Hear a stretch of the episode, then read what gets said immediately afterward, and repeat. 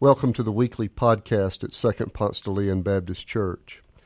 My name is Doc Hollingsworth. I'm senior pastor of this great congregation, and we're delighted that you've joined us.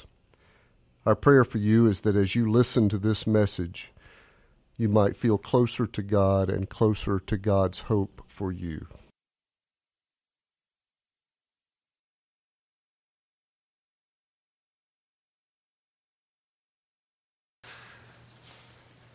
I don't know if you all would, would call this a, a vision or a nightmare, but uh, I, had, I had this image this week. I imagined that I was walking into this big room ready to take a standardized test, you know, like the SAT, right? The, the room was big and white and had all the warmth of a prison hallway. The, desks were spaced out in this room, but not for COVID reasons. They were spaced out in that keep your head forward, don't look at anybody's test, we'll tear yours up, you'll have to go home kind of way.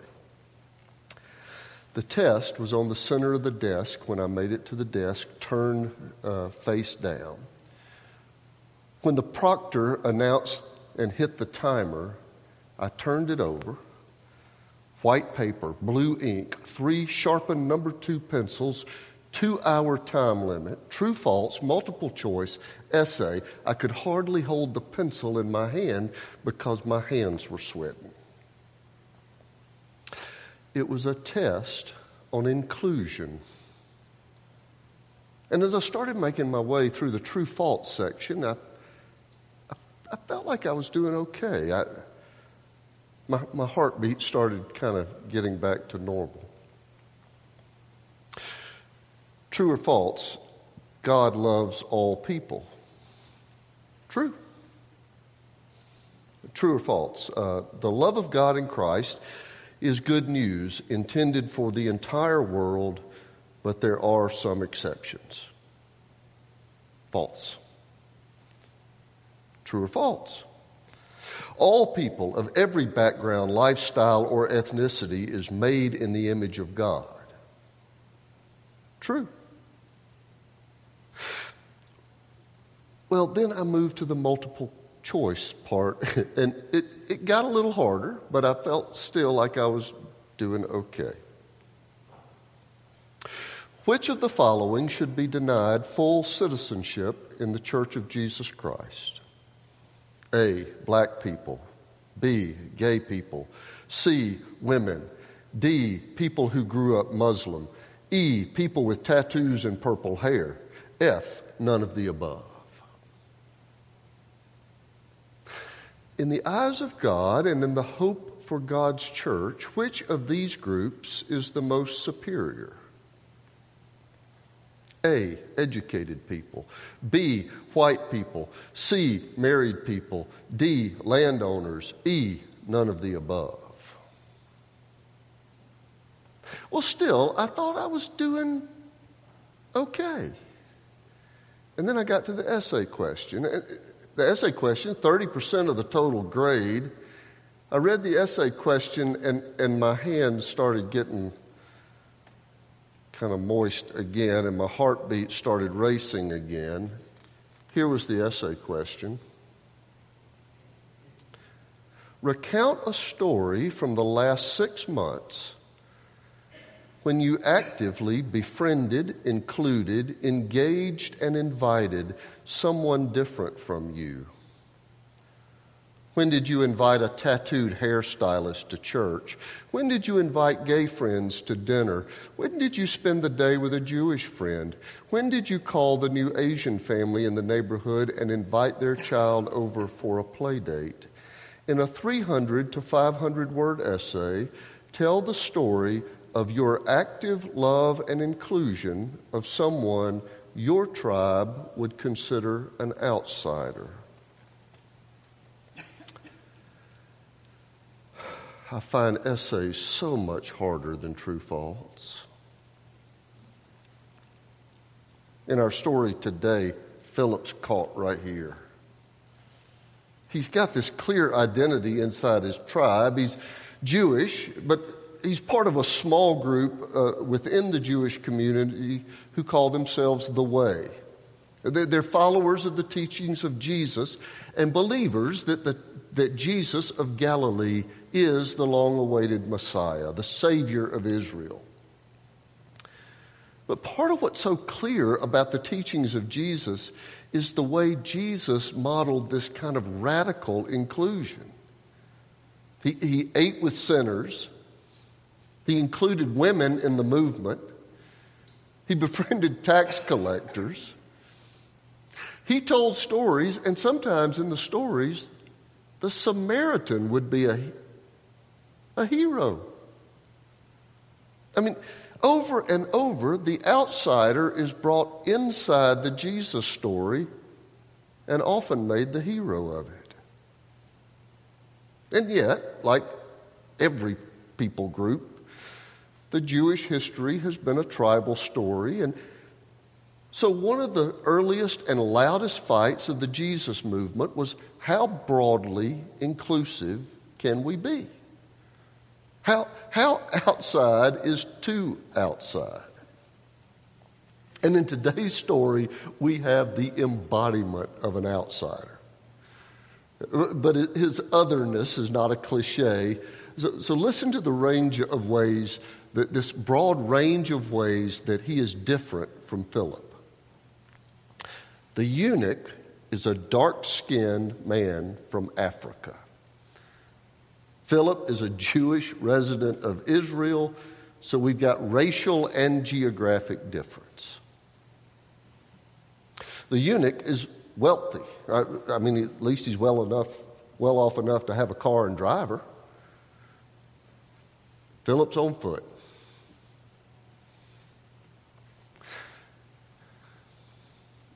Listen carefully to this part because I'm not going to be real clear. The eunuch had a surgical procedure that changed his sexuality, making him no threat to the king when he was doing errands for the queen. It left him with a high pitched voice that you would have before puberty and other physical indicators that he had never gone through puberty. This would be obvious to everybody he met. I'm going to just leave it there. If it, I think you get it. If you don't, see me after, I'll fill in. Philip, on the other hand, well, let's just say he had a much deeper voice. You see, this, this is no cliche, right? He's referred to as scripture as the eunuch, but it's, it's a lot more complex than that. He is an outsider in nearly every way. He's black and wealthy, eunuch and educated, foreigner and forbidden, but his sexual difference is his most glaring otherness. And by the urging of God's Spirit, Philip runs to the outcast guy. Did you catch that part? Then the, Phillips, then the Spirit said to Philip, Go over to this chariot and join it. So Philip ran up to it. So here's the scene. We've got Ethiopia's Minister of Finance. He's taken personal leave from his important job to take pilgrimage to the holy city of Jerusalem. He knows before he goes that there are going to be limits when he gets there. Not qualified, not past here, restricted access. Can I see your credentials, please? But still, there is this curious and empty place that only God can fill. And so he makes the journey. And the visit to the holy city creates an even deeper thirst. And so on his trip back home, he's a passenger in the chariot, but reading and learning from the Isaiah scroll. And, and, that's when Philip hears and answers God's call and runs, runs to the chariot. He's jogging alongside the chariot. And he asks, Do you understand what you're reading? And the eunuch says, How can I unless somebody guides me? And Philip hoofing it along next to the moving chariot, and the minister of finance invites him into the chariot to sit next to him. The outsider now had somebody to sit next to him. The Isaiah passage he's reading is all about humiliation, denied justice, life denied. The eunuch asked Philip, Who's the prophet talking about here? As you can imagine, a, a, passage about somebody humiliated would have gotten his attention, right? Somebody who's always been sitting at the margins of society. And Philip told him the good news. He told him about Jesus of Nazareth. He told him how Jesus was the one Isaiah was anticipating, the one who would launch a new age of salvation. And the chariot continues on, the conversation continues on. The chariot comes to a place with some water, and the eunuch says to Philip, What's to prevent me from being baptized? Can, can I be inside this faith story? Is, is my name included? Can I be one of the Jesus followers? what's Philip going to do? It takes somebody on the inside to invite and include somebody on the outside. And the truth is, there is a bucket full of things that would prevent this baptism. There is a ton of tradition. There are numerous barriers to this baptism taking place. For one, you've got to consider the scriptures. Deuteronomy 23 1. No one who has been emasculated by crushing or cutting may enter the assembly of God. That's what the Bible says. I can quote more scriptural reasons why this guy should be included. This isn't easy. This is not easy.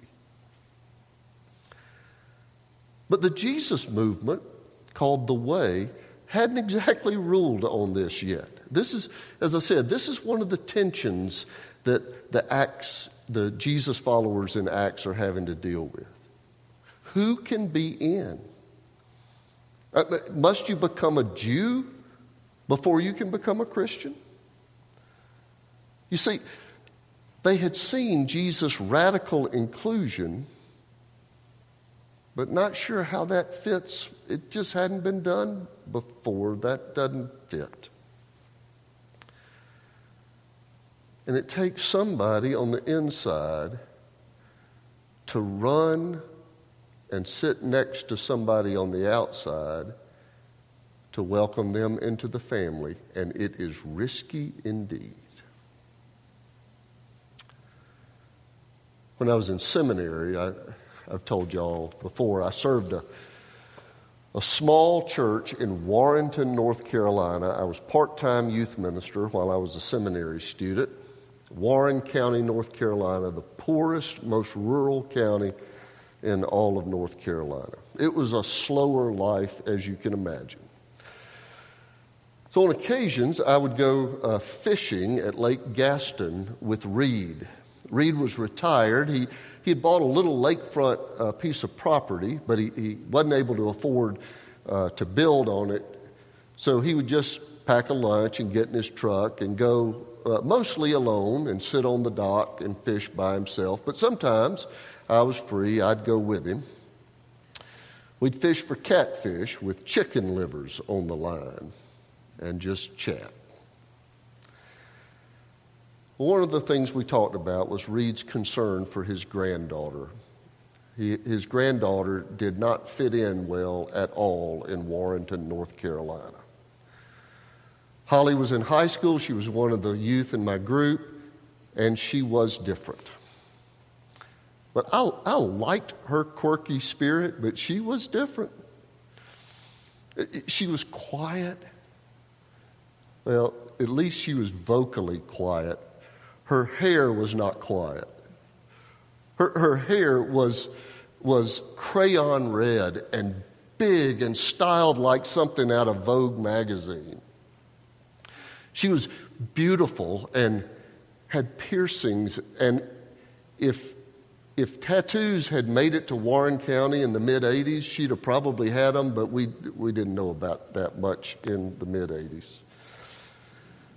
If you're trying to get an image and, and you follow cartoons, this is just for a few of you, she'd remind you of Jessica Rabbit. And she lit up the room, but when she would come into youth group, and she came all the time to youth group, she hardly ever said a word. The group would talk about uh, football or the NBC Thursday night programs or who held hands at the, at the tailgate bonfire. And Holly lived outside of all of those circles. But somehow, somewhere, Holly came to trust me. I think it was because her grandfather had befriended me. And she'd come to my office and she'd talk to me alone about what it feels like to be on society's margins. I told her one day, you have some choices. I mean, the hair, the piercings, and well, those are choices. She said it, it wasn't worth giving up her individuality to be invited to barn dances and pig pickings and tractor pulls. She heard the music of her own life and she danced to it, but she also recognized that she was peculiar in Warrenton, and the isolation was painful. She wanted to leave. She wanted to graduate high school, move to New York City, get a job in fashion. She wanted to leave.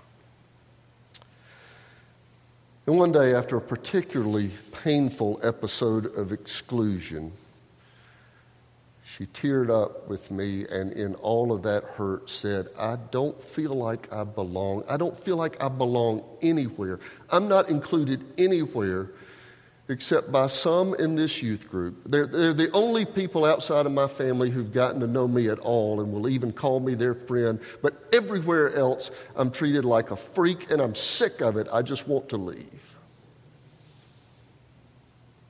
Well, I, I heard the pain but I also smiled inside. And what made me smile was that somebody, some group of people in my tiny little youth group had run alongside her carriage and sat next to her and told her she was one of us. That she did belong at church, if nowhere else. Our scripture says that when the eunuch was included in the family of faith, baptized in the name of Jesus, that he went on his way rejoicing. That's what happens. That's what happens. But somebody has to risk running alongside and sitting next to them first. So, who in this group is going to do it? Who's going to run alongside, sit next to the excluded one, and say, In Jesus' name, you are welcome and you are one of us? Or another way of asking this is if, if you got that essay question six months from now, who did you actively include? How would you answer that essay question in six months?